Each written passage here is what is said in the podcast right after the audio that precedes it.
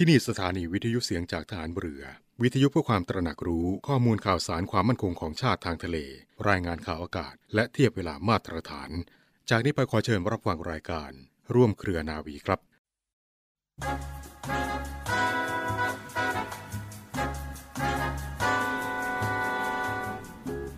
คนไม่มีความสุจริตคนไม่มีความมั่นคง ชอบแต่มักง่าย ไม่มีวันจะสร้างสารรประโยชน์ส่วนรวมที่สำคัญอันใดได้ ผู้ที่มีความสุจริตและมีความมุ่งมั่นเท่านั้น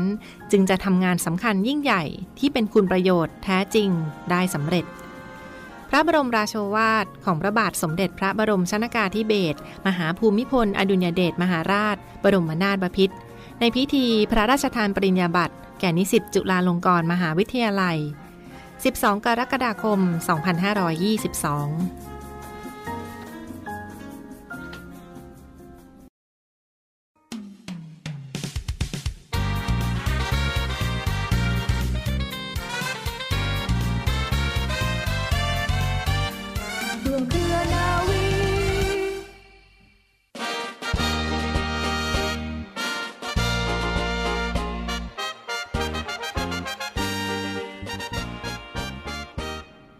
สวัสดีคุณฟังทุกท่านค่ะ ขอต้อนรับคุณฟังทุกท่านเข้าสู่รายการร่วมเครือนาวี กับสาระความรู้และข่าวสารที่นำมาฝากคุณฟังเป็นประจำทุกวัน วันนี้อยู่กับดิฉันเรือโทหญิงปณิสราเกิดผู้นะคะสำหรับเรื่องเล่าชาวเรือในวันนี้ทางรายการมีเรื่องราวประวัติความเป็นมาที่น่าสนใจ ของหน่วยบัญชาการสงครามพิเศษทางเรือ กองเรือยุทธการ หรือที่เรารู้จักกันในนามของหน่วยซิลมาฝากคุณฟังเป็นความรู้กันค่ะ หน่วยบัญชาการสงครามพิเศษทางเรือกองเรือยุทธการทั่วไปเรียกว่าซีลหรือมนุษย์กบ เป็นหน่วยรบพิเศษสังกัดกองเรือยุทธการของกองทัพเรือไทย ซึ่งมีการฝึกหนักที่สุดในบรรดาหน่วยรบพิเศษของทุกเหล่าทัพไทยนะคะและมีผู้บังคับบัญชาคนปัจจุบันคือพลเรือตีธินกร การจนะเตมี รองผู้บัญชาการได้แก่นาวเอกอนันต์ สุราวัน และนาวเอกวุฒิไกรหุ่นดีค่ะ ในระหว่างสงครามโลกครั้งที่ 2 ค่ะคุณฟัง กองกำลังทางเรือของทั้งฝ่ายพันธมิตร และฝ่ายอักษะ ต่างก็ได้ส่งหน่วยรบพิเศษ ซึ่งเป็นหน่วยรบขนาดเล็กที่ได้รับการฝึก ให้มีขีดความสามารถเหนือทหารทั่วไปเข้าปฏิบัติการทำลายกองเรือ และสถานที่สำคัญทางยุทธศาสตร์ของฝ่ายตรงข้าม ทำการก่อวินาศกรรม และปฏิบัติการลับอื่น ๆ ซึ่งผลการปฏิบัติของแต่ละฝ่ายต่างก็สร้างความเสียหายให้กับฝ่ายตรงข้ามเป็นอย่างมาก แม้ว่าสงครามจะสิ้นสุดลงแล้ว แต่ภารกิจของหน่วยรบพิเศษนั้นไม่ได้จบสิ้นไปด้วยค่ะ ตรงกันข้ามกลับได้รับการพัฒนาอย่างต่อเนื่องทางด้านขององค์บุคคล องค์วัตถุ และองค์ยุทธวิธี สำหรับประเทศไทยเองในปีพุทธศักราช 2495 นะคะ กระทรวงกลาโหมนั้นได้มีความคิดที่จะจัดตั้งหน่วยทำลายใต้น้ำขึ้น และได้เชิญผู้แทนเหล่าทัพกับกรมตำรวจไปประชุมเรื่องการจัดตั้งหน่วยฝึกว่ายน้ำร่วมกับเจ้าหน้าที่กองทัพเรือสหรัฐประจำหน่วย MAAG ซึ่งการประชุมคราวนั้นที่ประชุมได้มีมติให้กองทัพเรือเป็นผู้รับผิดชอบดำเนินการจัดตั้งหน่วยฝึก และจากการหารือระหว่างกองทัพเรือกับ MAAG ค่ะ ก็ได้รับแนวความคิดในการจัดตั้งหน่วยฝึก เมื่อเร็วนี้หน่วยซิลได้กีทาพลไปกับเรือลบของกองทัพเรือไทย เพื่อปฏิบัติการต่อต้านการกระทำอันเป็นโจรสลัดในโซมาเลียในอ่าวเอเดน นอกชายฝั่งประเทศโซมาเลีย โดยเป็นส่วนหนึ่งของกองกำลังเฉพาะกิจผสมทางเรือที่ 151 ด้วย พุทธศักราช 2558 หน่วยบัญชาการสงครามพิเศษทางเรือ เป็นผู้ให้การฝึกแก่นักกีฬาสโมสรฟุตบอลราชนาวี ก่อนเข้าร่วมการแข่งขันไทยลีกครับและในช่วงกลางปีพุทธศักราช 2561 หน่วยนี้ยังเป็นส่วนหนึ่งในการปฏิบัติการค้นหาและกู้ภัยถ้ำหลวงด้วยค่ะ สำหรับโครงสร้างที่เกี่ยวข้องนะคะ มีในส่วนของกรมรบพิเศษที่ 1 หน่วยบัญชาการสงครามพิเศษทางเรือกรมรบพิเศษที่ 2 หน่วยบัญชาการสงครามพิเศษทางเรือ โรงเรียนสงครามพิเศษทางเรือ หน่วยบัญชาการสงครามพิเศษทางเรือ และกองสนับสนุนหน่วยบัญชาการสงครามพิเศษทางเรือค่ะ ในส่วนของภารกิจนั้นทำภารกิจในการจัดเตรียมกำลังพลสำหรับปฏิบัติการ การสงครามพิเศษทางเรือ และปฏิบัติภารกิจที่ได้รับมอบหมาย รวมไปถึงฝึกและศึกษาเกี่ยวกับการสงครามพิเศษทางเรือทั้งหมดนะคะเป็นหน่วยกำลังรบที่ขึ้นตรงต่อกองเรือยุทธการ โดยมีผู้บัญชาการหน่วยสงครามพิเศษทางเรือ หรือผอบอนสรเป็นผู้บังคับบัญชาผู้รับผิดชอบค่ะ กองรบพิเศษ ปฏิบัติการสงครามพิเศษทางเรือ และปฏิบัติกิจพิเศษอื่น ๆ ตามที่ได้รับมอบหมาย โรงเรียนสงครามพิเศษทางเรือนั้นใช้ในการฝึกและศึกษาอบรม ทดสอบประเมินผลเกี่ยวกับการสงครามพิเศษทางเรือทั้งหมดนะคะ ส่วนกองสนับสนุนหน่วยสงครามพิเศษทางเรือก็ทำหน้าที่ในการสนับสนุนการส่งกำลังบำรุง แล้วก็การบริการให้แก่หน่วยในความรับผิดชอบของนสรค่ะสำหรับการฝึกมีการฝึกในหลักสูตร นักทำลายใต้น้ำจู่โจม ในระยะเวลาประมาณ 7-8 เดือนนะคะนับเป็นการฝึกหลักสูตรทางทหารที่มีระยะเวลายาวนานที่สุดของไทย โดยเมื่อสำเร็จหลักสูตรแล้วจะได้ประดับ ตา ความสามารถซึ่งออกแบบโดยพลเรือโทพันรักแก้วนะคะ โดยส่วนประกอบของตรานั้นมีความหมายค่ะ อย่างเช่นปลาฉลามสีขาวหรือสีน้ำเงินนั้นหมายถึงเจ้าแห่งท้องทะเล มีความดุร้ายหน้าเกงขาม สง่างามและแข็งแกร่ง คลื่นหมายถึงความน่ากลัวของทะเลที่มีเกลียวคลื่นตลอดเวลา หรือมีอุปสรรคของคลื่นหัวแตก แต่ฉลามนั้นก็ไม่ได้หวั่นเกรงแต่อย่างใด สมอเรือค่ะหมายถึงฐานเรือในอดีต หลักสูตรนั้นจะรับเฉพาะฐานเรือเท่านั้นนะคะ แต่ปัจจุบันทางหน่วยนั้นได้รับฐานบกและฐานอากาศ และตำรวจเพิ่มเข้ามาด้วยค่ะ ส่วนธงชาตินะคะมีความหมายถึงการยอมพลีชีพเพื่อชาติ ศาสนา และพระมหากษัตริย์ค่ะ ซึ่งกฎสำคัญของนักเรียนนักทำลายใต้น้ำจู่โจมหรือซีลก็คือ ต้องมีจิตใจที่เข้มแข็งกล้าเผชิญหน้าต่อปัญหาต่างๆ ตัดสินใจด้วยความเด็ดขาดรวดเร็ว แม่นยำถูกต้อง ตลอดจนมีความจงรักภักดีต่อชาติศาสนาพระมหากษัตริย์ด้วยค่ะคุณผู้ฟัง และที่จบลงไปนะคะก็คือเรื่องราวที่น่าสนใจ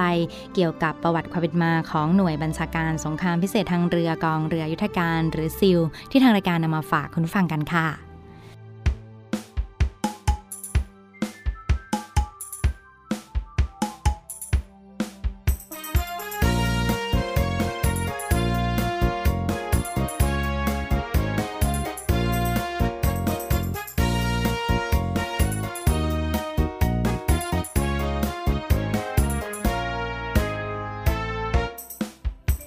Appetiten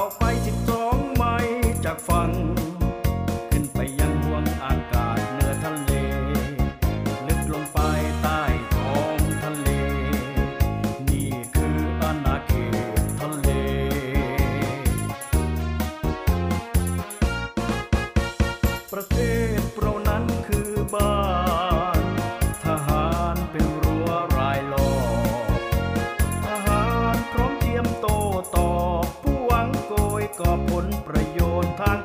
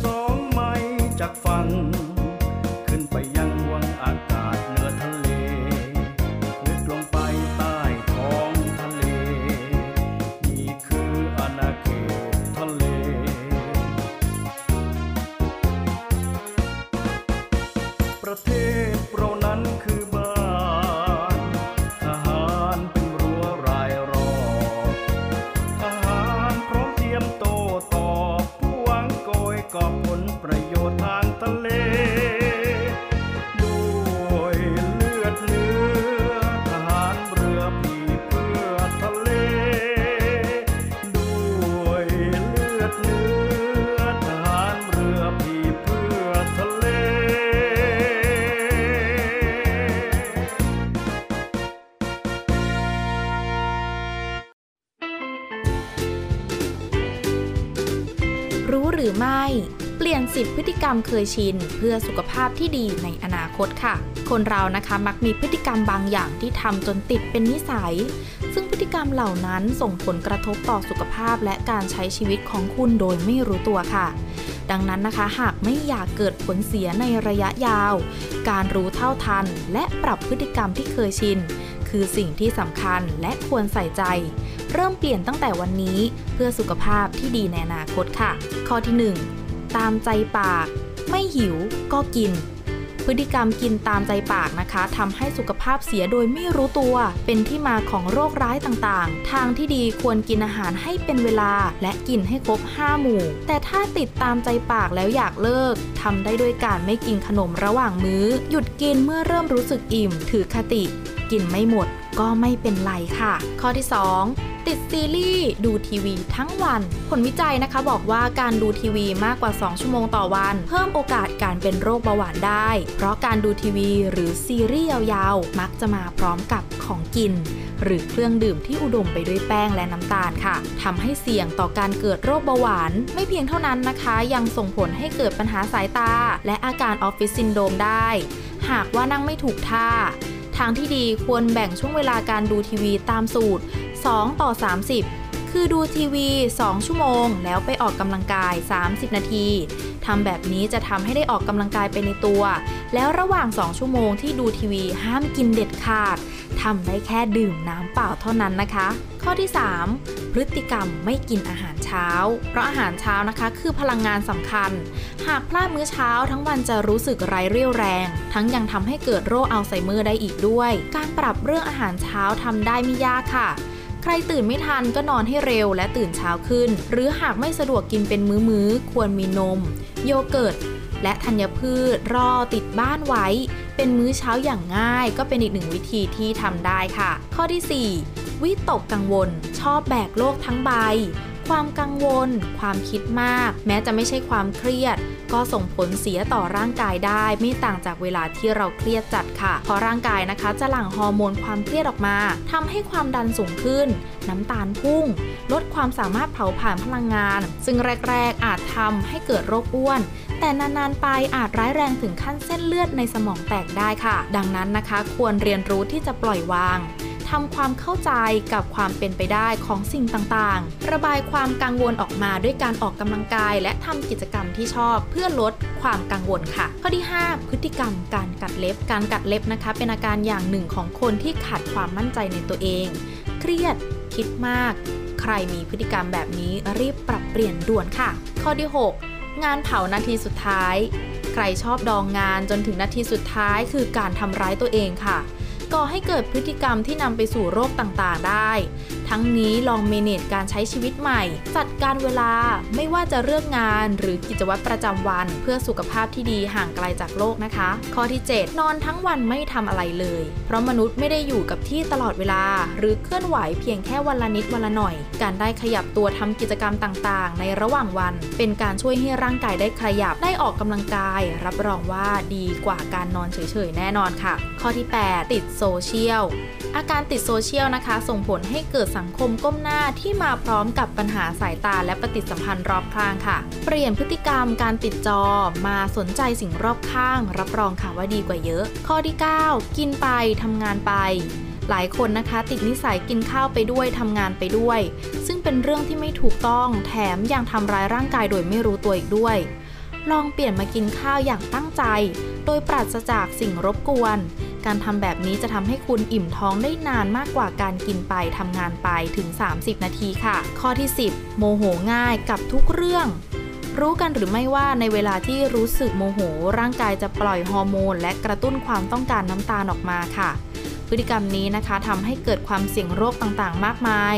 ฉะนั้นแล้วหากิจกรรมที่ทำให้เรารู้สึกสบายใจขึ้น ก็จะเป็นการช่วยปรับอารมณ์ได้ดีขึ้นค่ะ ต่อเนื่องกันในช่วงนี้ค่ะ มีอีกหนึ่งข่าวสารจากกองทัพเรือ รายการร่วมเครือนาวี รับฟังผ่านทางสถานีวิทยุเสียงจากทหารเรือ สทร 15 สถานี 21 ความถี่ ทั่วประเทศไทย และฟังออนไลน์กันได้ที่เว็บไซต์ www.voiceofnavy.com และ www. เสียงจากทหารเรือ .com ค่ะ วันนี้มีอีกหนึ่งกิจกรรมดีๆ มาฝากคุณฟังกันนะเป็นในส่วนของครั้งแรกในรอบ 100 ปีกับงานโนราภูมิปัญญาแห่งแผ่นดิน สู่ถิ่นตำนาน ครูต้นโนราค่ะ ซึ่งก็ถือได้ว่าเป็นศิลปะการแสดงท้องถิ่นของประเทศไทยที่จะมาจัดกันอย่างยิ่งใหญ่กันในครั้งนี้ค่ะ ในส่วนของกรมส่งเสริมวัฒนธรรมนะคะเขาเตรียมจัดงานในวันที่ 17 ถึง 19มีนาคม 2566 นี้นะคะ ที่จังหวัดพัทลุงกันฟังคะศิลปะไทยแบบสวยงามในครั้งนี้กันจัดเต็มรูปแบบกับโนราภูมิปัญญาแห่งแผ่นดิน สู่ถิ่นตำรานครต้นโนรา ก็จะไปจัดกันที่พัทลุงค่ะเรียกได้ว่าเป็นการรื้อฟื้น การประชันโนราในรูปแบบโบราณแท้ๆมาให้ชมกันอย่างสวยงาม ตระการตากันอีกครั้งหนึ่งนะคะนอกจากจะวัดความรู้ความสามารถเฉพาะตัว แล้วก็ความเป็นทีมเวิร์กกันอย่างมากแล้วค่ะ ก็มีการแสดงที่จัดเต็มรูปแบบและมีบรรยากาศของย้อนยุคมาฝากกันด้วยฟังคะสำหรับท่านใดที่จะไปท่องเที่ยวในห้วงวันหยุด 17 18 19 นี้นะที่จังหวัดพัทลุงเขาก็มีงานโนราภูมิปัญญาแห่งแผ่นดินกันด้วยค่ะ ทางด้านอธิบดีกรมส่งเสริมวัฒนธรรม กระทรวงวัฒนธรรมได้ออกมาเปิดเผยว่าระหว่างวันที่ 17 ถึง 19 มีนาคมนี้นะจะมีการจัดงานโนราภูมิปัญญาแห่งแผ่นดินสู่ถิ่นตำนานครูต้นโนรานะคะ ไปจัดกันที่วัดพระบรมธาตุเจดีเขียน บางแก้ว ตำบลจองถนน อำเภอเขาชัยสน จังหวัดพัทลุงนะคะที่วัดพระบรมธาตุเจดีเขียนบางแก้ว หรือว่าที่อำเภอเขาชัยสน จังหวัดพัทลุงค่ะ ซึ่งก็จัดโดยศูนย์สื่อศิลปะวัฒนธรรมไทยนะและไทย PBS ร่วมกับ สสส สำนักงานกองทุนสนับสนุน การสร้างเสริมสุขภาพและเครือข่ายการจัดงานในพื้นที่จังหวัดพัทลุงใกล้เคียงกันด้วยค่ะ ถ้าท่านใดไปท่องเที่ยวหรือว่าอยู่ในพื้นที่ก็ลองแวะไปชมบรรยากาศความยิ่งใหญ่ตระการตากันได้ในครั้งนี้นะคะ ซึ่งความเป็นมาค่ะ นอกจากยูเนสโกเขาได้ประกาศให้โนรานั้นถือว่าเป็นศิลปะท้องถิ่นแบบไทยๆ ท้องถิ่นใต้ของไทยเรานี้นะเป็นมรดกทางวัฒนธรรมที่นอกจากจะจับ จับต้องไม่ได้แล้วก็ยังมีมูลค่ามากเลยทีเดียวนะคะ มรดกทางภูมิปัญญาวัฒนธรรมของมนุษยชาติ ซึ่งเขาก็ได้ประกาศให้รางวัลกันไป ตั้งแต่เมื่อปี 2564 ที่ผ่านมาแล้ว นอกจากนี้เขาก็มีการจัดโดยศูนย์สื่อศิลปะวัฒนธรรมไทย PBS ก็มีการสร้างกระแสการรับรู้ ให้คนไทยมาร่วมกันส่งเสริม วัฒนธรรมไทยแบบซอฟต์พาวเวอร์ค่ะ ให้เทียบเท่ากับนานาอารยประเทศกันเลยทีเดียวกับโนรากันในครั้งนี้นะคะผลักดันความเป็นพลังแห่งวัฒนธรรม ร่วมมือกับหน่วยงานต่างๆ แล้วก็ให้จัดกิจกรรมส่งเสริมกันมาอย่างต่อเนื่อง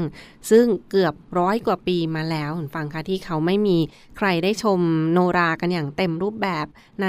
โนราประชันโรงแบบดั้งเดิมที่สวยงามตะการตานะคะ แต่คราวนี้ก็เป็นแบบดั้งเดิมแท้ๆร้อยเปอร์เซ็นต์กันเลยทีเดียว ซึ่งที่ผ่านมาส่วนใหญ่จะเห็นเป็นทั้งแบบประยุกต์ หรือว่าแบบผสมผสาน ให้เป็นโนราสมัยใหม่ แต่ในครั้งนี้ค่ะเป็นศิลปะวัฒนธรรมแบบปักใต้ที่ชมโนรา ประชันโรงแบบโบราณขนาดแท้ๆเลยทีเดียวนะ สวยงาม รำบนลานดิน แล้วก็นั่งดูเสมอ นักแสดงโรงโนราหันหน้าเข้าหากัน แล้วก็ประชันตอบโต้กลอนกันได้สวยงาม ประชันแบบตรงไปตรงมา ดังนั้นค่ะถ้าเป็นอีกหนึ่งคณะที่เขารำเก่งกว่าก็อาจจะต้องแข่งกันด้วยการแก้แนวทางประชันกันอย่างทันทีนะคะซึ่งแต่เดิมนั้นเขาจะใช้เวลาในการรำหนึ่งคืนหนึ่งวัน แต่งานโนรา ที่วัดเขียนบางแก้วในครั้งนี้ค่ะจะประชันกันแค่ 3 ชั่วโมง แบบเต็มอิ่มจัดเต็มนะเรียกได้ว่า 3 ชั่วโมง แล้วก็มีการประชันกันอย่างเต็มรูปแบบเลยทีเดียว กิจกรรมที่น่าสนใจแบบนี้เห็นฟังคะทั้งท่ารำการโต้กรอนสด การทำบท การเคี่ยนพราย เหยียบลูกมะนาวรำเพลงปีนะแล้วก็โต้พราน ซึ่งเขาต้องมีเอกลักษณ์เฉพาะตัวหรือว่าเป็นความสามารถเฉพาะคนเลยทีเดียวค่ะ ดังนั้นก็หาดูได้ยากและ งดงามมากๆเลย ท่านใดที่อยู่ใกล้เคียงในพื้นที่ก็ลองแวะไปชมบรรยากาศกันได้ ครั้งแรกในรอบ 100 ปีเลยทีเดียวกับงานโนรา ภูมิปัญญาแห่งแผ่นดิน สู่ถิ่นตำนานครูต้นโนรานะที่วัดพระบรมธาตุเจดีย์เขียนบางแก้วตำบลจองถนนอำเภอเขาชัยสนจังหวัดพัทลุง 17-19 มีนาคม 2566 ค่ะ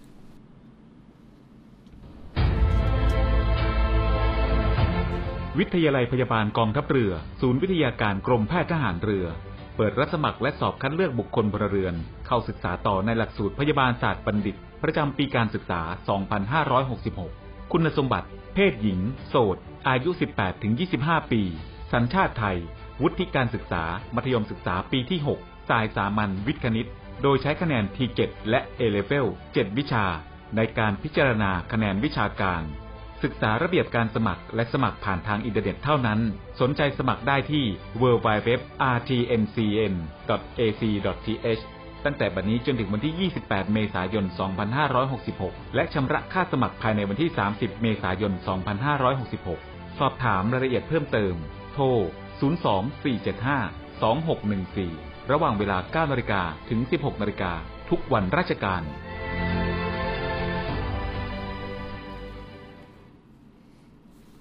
ต่อเนื่องกันในช่วงนี้ค่ะข่าวสารจากกองทัพเรือรายการร่วมเครือนาวี รับฟังผ่านทางสถานีวิทยุเสียงจากทหารเรือ สทร 15 สถานี 21 ความถี่ ทั่วประเทศไทยนะคะ และที่เว็บไซต์ www.voiceofnavy.com www. เสียงจากทหารเรือ .com ค่ะ วันนี้มีอีกหนึ่งกิจกรรมมาฝากประชาสัมพันธ์สำหรับข้าราชการของ บุตรธิดาข้าราชการและลูกจ้างของกองทัพเรือกันในครั้งนี้นะคะ ใกล้เข้าสู่ช่วงปิดเทอมหรือว่าบางโรงเรียนก็ปิดเทอมกันไปเป็นที่เรียบร้อยแล้ว ดังนั้นค่ะก็มีอีกหนึ่งกิจกรรมในโครงการค่าย บุตรธิดา นาวี ภาคฤดูร้อน ค่ายบุตรธิดานาวี ภาคฤดูร้อน มาเปิดให้สมัครกันแล้วนะสำหรับบุตรธิดาของข้าราชการกองทัพเรือ ซึ่งในครั้งนี้เป็นจัดโดยโครงการของสมาคมภริยาทหารเรือค่ะ สมาคมภริยาทหารเรือได้จัดโครงการค่ายบุตรธิดานาวีภาคฤดูร้อน ซึ่งในปีนี้กำหนดจัดระหว่างวันที่ 24 ถึง 28 เมษายน 2566 นี้นะคะ 24 ถึง 28 เมษายน 2566 นี้ ซึ่งก็เบื้องต้นที่บริเวณฐานทัพเรือกรุงเทพ จังหวัดกรุงเทพมหานคร เช่นเดียวกัน เปิดรับสมัครบุตรธิดาข้าราชการ และลูกจ้างของกองทัพเรือเท่านั้นค่ะ ซึ่งก็ต้องเป็นน้องๆ เยาวชนที่อายุ 10 ปีถึง 14 ปี บริบูรณ์นะคะ10 ถึง 14 ปี หรือว่าเกิดระหว่าง 23 เมษายน 2552 ถึง 23 เมษายน 6 ในครั้งนี้นะคะนั่นคือน้องๆ เยาวชน เพศชายเพศหญิงก็ได้ค่ะ ที่เป็นบุตรของข้าราชการ และลูกจ้างของกองทัพเรือนะสนใจก็ลองสมัครเข้ามาร่วมกิจกรรมในโครงการ แน่นอนว่ามีกิจกรรมในค่ายมากมายเลยทีเดียว ช่วงปิดเทอมแบบนี้ค่ะ ใช้เวลาว่างให้เป็นประโยชน์ หรือว่าลองมาสัมผัสบรรยากาศได้เพื่อนใหม่ ๆ ได้เรียนหนังสือและก็ได้กิจกรรมเพิ่มเติมทั้งการดูแลสุขภาพ การปฐมพยาบาลการฝึกทักษะทางภาษากันด้วยนะคะมีกิจกรรมในค่ายของบุตรธิดานาวีภาคฤดูร้อนซัมเมอร์แบบนี้ค่ะมีกิจกรรมการฝึกภาษาอังกฤษนะคะกับท่านอาจารย์จาก ผู้เชี่ยวชาญในสาขาต่างๆ ที่จะมาฝึกสอนค่ายภาษาอังกฤษให้กับน้องๆ การเรียนรู้เกี่ยวกับเรือรบหลวงนะคะ แล้วก็การดูแลสุขภาพ เทคนิคการปฐมพยาบาล กิจกรรมบันเทิง กิจกรรมนันทนาการคู่กับการเรียนการสอน และก็ไปเที่ยวทัศนศึกษานอกสถานที่กันด้วยนะคะ ซึ่งก็จะไปเที่ยวกันที่พิพิธภัณฑ์อู่เรือหลวงธนบุรี หรือที่กรมอู่ทหารเรือและ ก็ไปเที่ยวที่มิวเซียมสยาม กรุงเทพมหานครค่ะเปิดรับสมัครกันแล้วตั้งแต่บัดนี้ถึง 15 มีนาคม 2566 นี้เท่านั้นนะคะ 15 มีนาคมนี้ รับจำนวนจำกัดเพียง 30 คนค่ะ สนใจเข้าไปดูรายละเอียดกันได้ที่เว็บไซต์ของสมาคมภริยาทหารเรือ และช่องทางของ Facebook Fanpage สมาคมภริยาทหารเรือ กับโครงการค่ายบุตรธิดานาวี ภาคฤดูร้อน ประจำปี 2566 เปิดอบรมระหว่าง 24 ถึง 28 เมษายนนี้ พื้นที่กรุงเทพมหานครค่ะ